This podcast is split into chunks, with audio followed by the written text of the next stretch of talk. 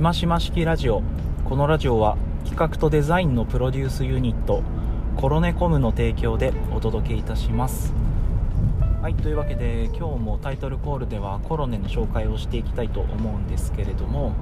今日は、えーと、この間モヌの紹介をしたので今日は、えー、切り盛り担当の島の紹介をしたいと思います。彼女もモヌと同じく筑波大学の出身で、えー、在学中にこのユニットを立ち上げていたはずです。現在は東京で IT 企業の広報担当として、まあ、広報1年生という立場でですね、えー、広報という仕事それ自体を深く深く研究している最中なのかなというふうに日頃の発信から感じています。私もね同じ広報担当なので、まあ、彼女の勉強をしている広報とは何たるかみたいなものをですねえー、ツイッター等で拝見して、まあ、それは非常に参考になっているところでもあります。彼女のコロネで担当している、まあ、プロジェクトマネジメントとか切り盛りみたいなところなんですがどうもねあの一般的なマネジメントっていうのはあの合理性を求めたりとかそこにもうなんか人間味がないような,、まあ、なんかロジックと効率性だけで、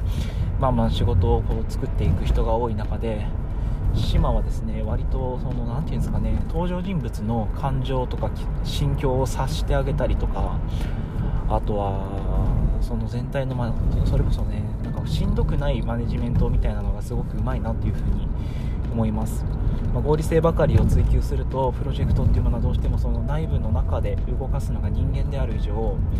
これどうしてもねその理想と現実のギャップが生まれてしまうところもあるんですが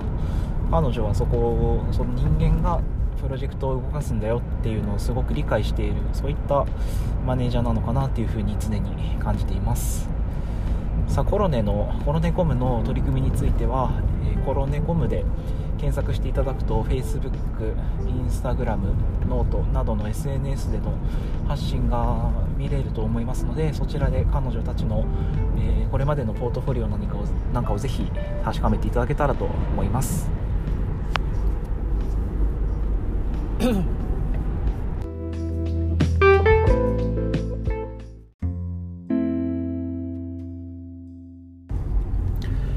い、えー、このラジオで普段何を話しているかというとこの資本主義ゲームで戦わずに負けないっていうことに尽きるのかなと思います、え、戦うっていうことはこれ前も話したかもしれないんですけれども戦うということがすでに大きなリスクをはらんでいるものだと私は考えています。それが人間関係のトラブルにしろ、えー、仕事上の付き合いにしろあとはまあ裁判沙汰とか、えー、地域住民とのトラブルとか、えー、家族のコミュニケーションとか、まあ、人と人とのいさかいっていうのはいろんなところで起こると思うんですけれどもそれがもちろんあの暮らしの中でも、え働き方においても起きるものだとは思うんですけれどもそれをいかに避けていくかというものも賢い生き方なんじゃないかと思います、えー、ただどうしても人間は戦わなきゃいけない場面っていうものがあってその多くは、えー、相手は自分なんじゃないかなって私は考えています。相手とね、まあ、その対人と争って何かどうこうっていうのはそんなないと思いますよ。あの基本的には、えー、自分との戦いに負ける。自分との戦いにそもそも自分と戦えなかったりあとは自分と勝負して頑張れなかったりっていうことがある。でその中で、えー、人はどんどん辛くな辛い状況に追い込まれていくっていうのが、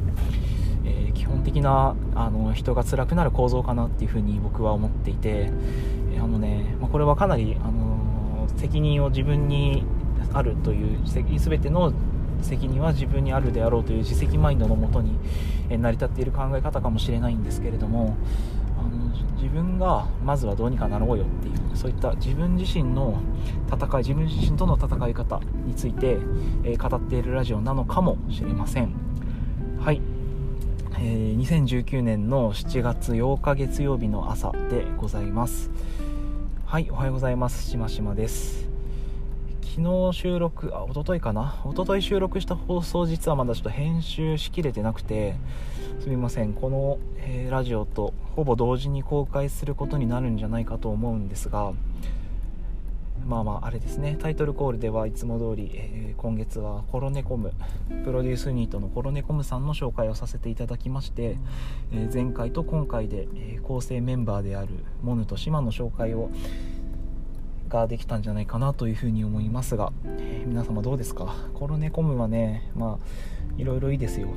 先ほどこのラジオの趣旨をふんわりと説明させていただきましたけど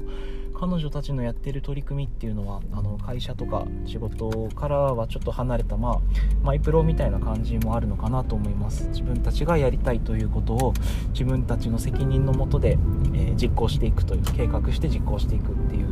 そういったね、まあ、これもある種副業的な動きかなと思うんですがこういったあの、まあ、金銭にかかわらず自分の労働力をにを副業的に捉えてそれで何か新しい価値を生み出していくっていうことはあの結果的に自分のあのメンタルヘルスの、えー、維持みたいなところにもつながるんじゃないかなと思いますのでぜひねコロネコムさんの取り組みは参考にしてみていただけるといいのかなと思います。はい。で今日の朝放送ですがちょっとねいつもとテンションが いつもほどテンションが上がらなくて、えー、非常に恐縮なんですけれども月曜日の朝まあ、これから出勤ですね。私は、えっと、福祉とまちづくりの NPO 法人 SMSC というところで広報係として働いているわけですが、えー、週の初めの月曜日若干疲れております今日は。これが何かっていうとねこの土日、まあ、勤め人からするとこの土日の休みというのは、えー、労働力の回復に努めなければならない。本来そういった休息の時間だと思うんですがちょっとねえ動きすぎていたなというふうに思います、まあ、ざっくり振り返ると土曜日は、まあ、あの弊社の事業なんですけれども地域版の調,、えーと、調理実習ですね。地域の子供からお年寄りまで集まって料理を作って食べるという町キッチンあえるという食育事業があってそこに、まあ、ほぼ1日参加していたというか、まあ、私が、あの責任者としてやっているのでその運営をしていたのと、えー、日曜日昨日はですね昨日なんか疲れていて結構いつもより2時間ほど多く寝てしまったんですがその後、まあ、あの髪を切ったりとか買い物行ったり、まあ、夜ご飯食べに行ったりなんかして、えー、そうですね一日家にはいないような日曜日でした。でね、えー、まあ、今日ちょっと話したいあの大きなテーマとしてはこの自分の生活のこのまあなんかハンドリングみたいなところなんですけれどもこれね土日を何て言うんですかね有意義に使う最も有意義に使う方法としてはやっぱりね自分の計画のもとになるべく自分の時間を自分の計画通りに使うっていうのは一つあると思います。それが例えばそうですね海沿いに、えー、ドライブしてなんか片道1時間ぐらいかけて海沿いドライブして、えー、昼海鮮丼食って帰ってくるみたいな割とアクティブなアクティブと思われる休みを過ごしたとしてじゃあこれは移動距離が長いからだいぶ体力消耗しているのかっていうとあのそこれを自分自身の計画のもとで行っているならその行為自体はストレスフリーなものであるので、えー、ものすごく休息が取れているんじゃないかと思うんです。一方、まあ、私の昨日の一日の過ごし方とかもまあそうなんですがあまあ、髪切りに行ったのは別にあれとして、まあ、人とご飯を食べに行ったりとか人と買い物をしたりとかあとはこう人と何か話を、まあ、打ち合わせみたいなものをしたりっていうのは、えー、自分の裁量だけではないですよね。そこに他人の意思が関わってきて他人の時間もそこに交わってる以上どうしてもこの自分の自由だけには自分の自由だけではこう効かないっていうのが、あ、るんじゃないかと思いますでそういう時間っていうのをねあのどんなにゆっくりと体を休めていても心が休まらなかったりとか、まあ、多少のストレスを感じる瞬間があったりして、まあ、ストレスフルな時間になりがちであると。でこの休息をあのなて言うんですかねその行為ではなくて自分の主体的な感じ方によって考えるそういったあの思考法もあります。これはあの研究者の落合陽一先生なんかはよく言ってると思うんですがあの人もねもう本当に一日中朝から晩まで何か研究をしたり仕事したりテレビ出たりしたしていてでもう本当にあの空いてる時間とかないと思うんですけどもそれでもあのあんな感じで一年中年がら年中活動できるっていうのはあのストレスフルな時間が少ないからだっていうことを本人もおっしゃっていました。ストレスフリーな時間ストレスフルな時間。これをですね、まあ、仕事に置き換えてみるとあのなんだっけな、え、生活、まあ、その自分のライフワークと仕事をこう一緒にさせてなるべくその仕事をストレスフリーな時間にするっていう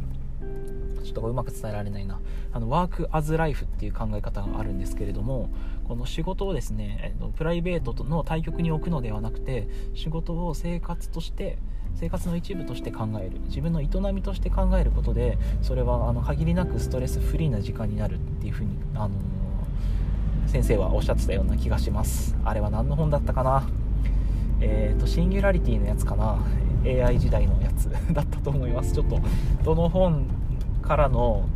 あの内あの内容を今お話ししてるかっていうのがちょっと正確にはお伝えできなくて恐縮なんですがそう、ね、自分の時間の使い方を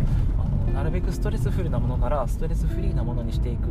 っていうのは大事かなと思います。でそのやり方はいろいろあって例えば自分の自由をその中で自分の自由の範疇を広げていったり自分の苦手なものを減らしていったりあとはまあそういろいろあると思いますね。自分がなるべくストレスを感じない時間っていうのはどういうもので逆にストレスを感じる瞬間っていうのはどういうものがトリガーになっているのかというものを考えるっていうのは非常に大事なんじゃないかなというふうに思います。っていう話 です。今日はねちょっとねしんどさがやばいぞ。まあまああの頑張っていきますよそれでも。そう勤め人のいいところはですね経営者とかマネージャーの方、まあ、事業主と違って自分の労働力をあの切り売りしてる、まあ、良くも悪くも切り売りしてるというところがあると思います。なので、えーと、平日5日間働いて休日2日休むっていうわけでは実あのそういうふうに考えられる方もいると思うんですが実際違うんですよね。その平日の中でも、えーとまあ、8時間から10時間とか、まあ、長い方は1 5 6時間働いて残りの時間は休めるんです。でこの1日の中の休む時間っていうのをどういうふうに作っていくか、まあ、逆に言うとあの1日の中でどれだけ有効的に休めるかっていうのが私はね勤め人としての,、まあそのうまく働いていくコツなんじゃないかなっていうふうに考えてもおりますので、まあ、この辺の話もね是非、えー、どこかでしていきたいなというふうに思います。さあ今日はねちょっとまあこのぐらいにしましょうか。疲れているしこれから、えー、出勤なのでね。まあでもちょうどこれ10分ぐらいかな、これぐらいでいつも朝収録できるといいですね。あの平日の朝はこういう風にしてこう勤め人である皆さんあるいは経営者の皆さんと一緒にこのまあ勤め人とか勤めあの経営者とか仕事とか会社の枠組みとか働くって何だろうとかじゃあその中でどういう風にうまいこと働いていくかみたいなものをこう朝一ズバッと話してそれがねその日、まあ、今日だったらこの今日一日の皆様の、えー、何か糧になるともすごく嬉しいなということで今日もこんなお話をさせていただきました。さあさあ七夕も終わってもうすっかり夏ですね。あの梅雨の期間なんともなんか 今は季節的に言うと春なのか初夏なのか夏なのか夏前なのかとか、も分かりづらいところもあると思うんですが、えー、皆さん7月を超えたら夏だと,、えーと、森拓先生がねあの運動指導者の森拓先生がおっしゃっていたので、まあ、私もそれは確かにそうだなと思います。もう7月って言ったらもう小学生だったらもう大浮かれの夏休み直前ですよね。プールの授業なんかも始まってすっかりもう夏一色だったと思います。あの頃の気持ち忘れていませんか？ぜひねこの夏 いい夏にしていきましょう。そのいい夏にするために今日はねちょ頑張って働き働いていきたいなと思います。さあそれでは皆さん今週も良い1週間にしていきましょう。それでは良い一日を。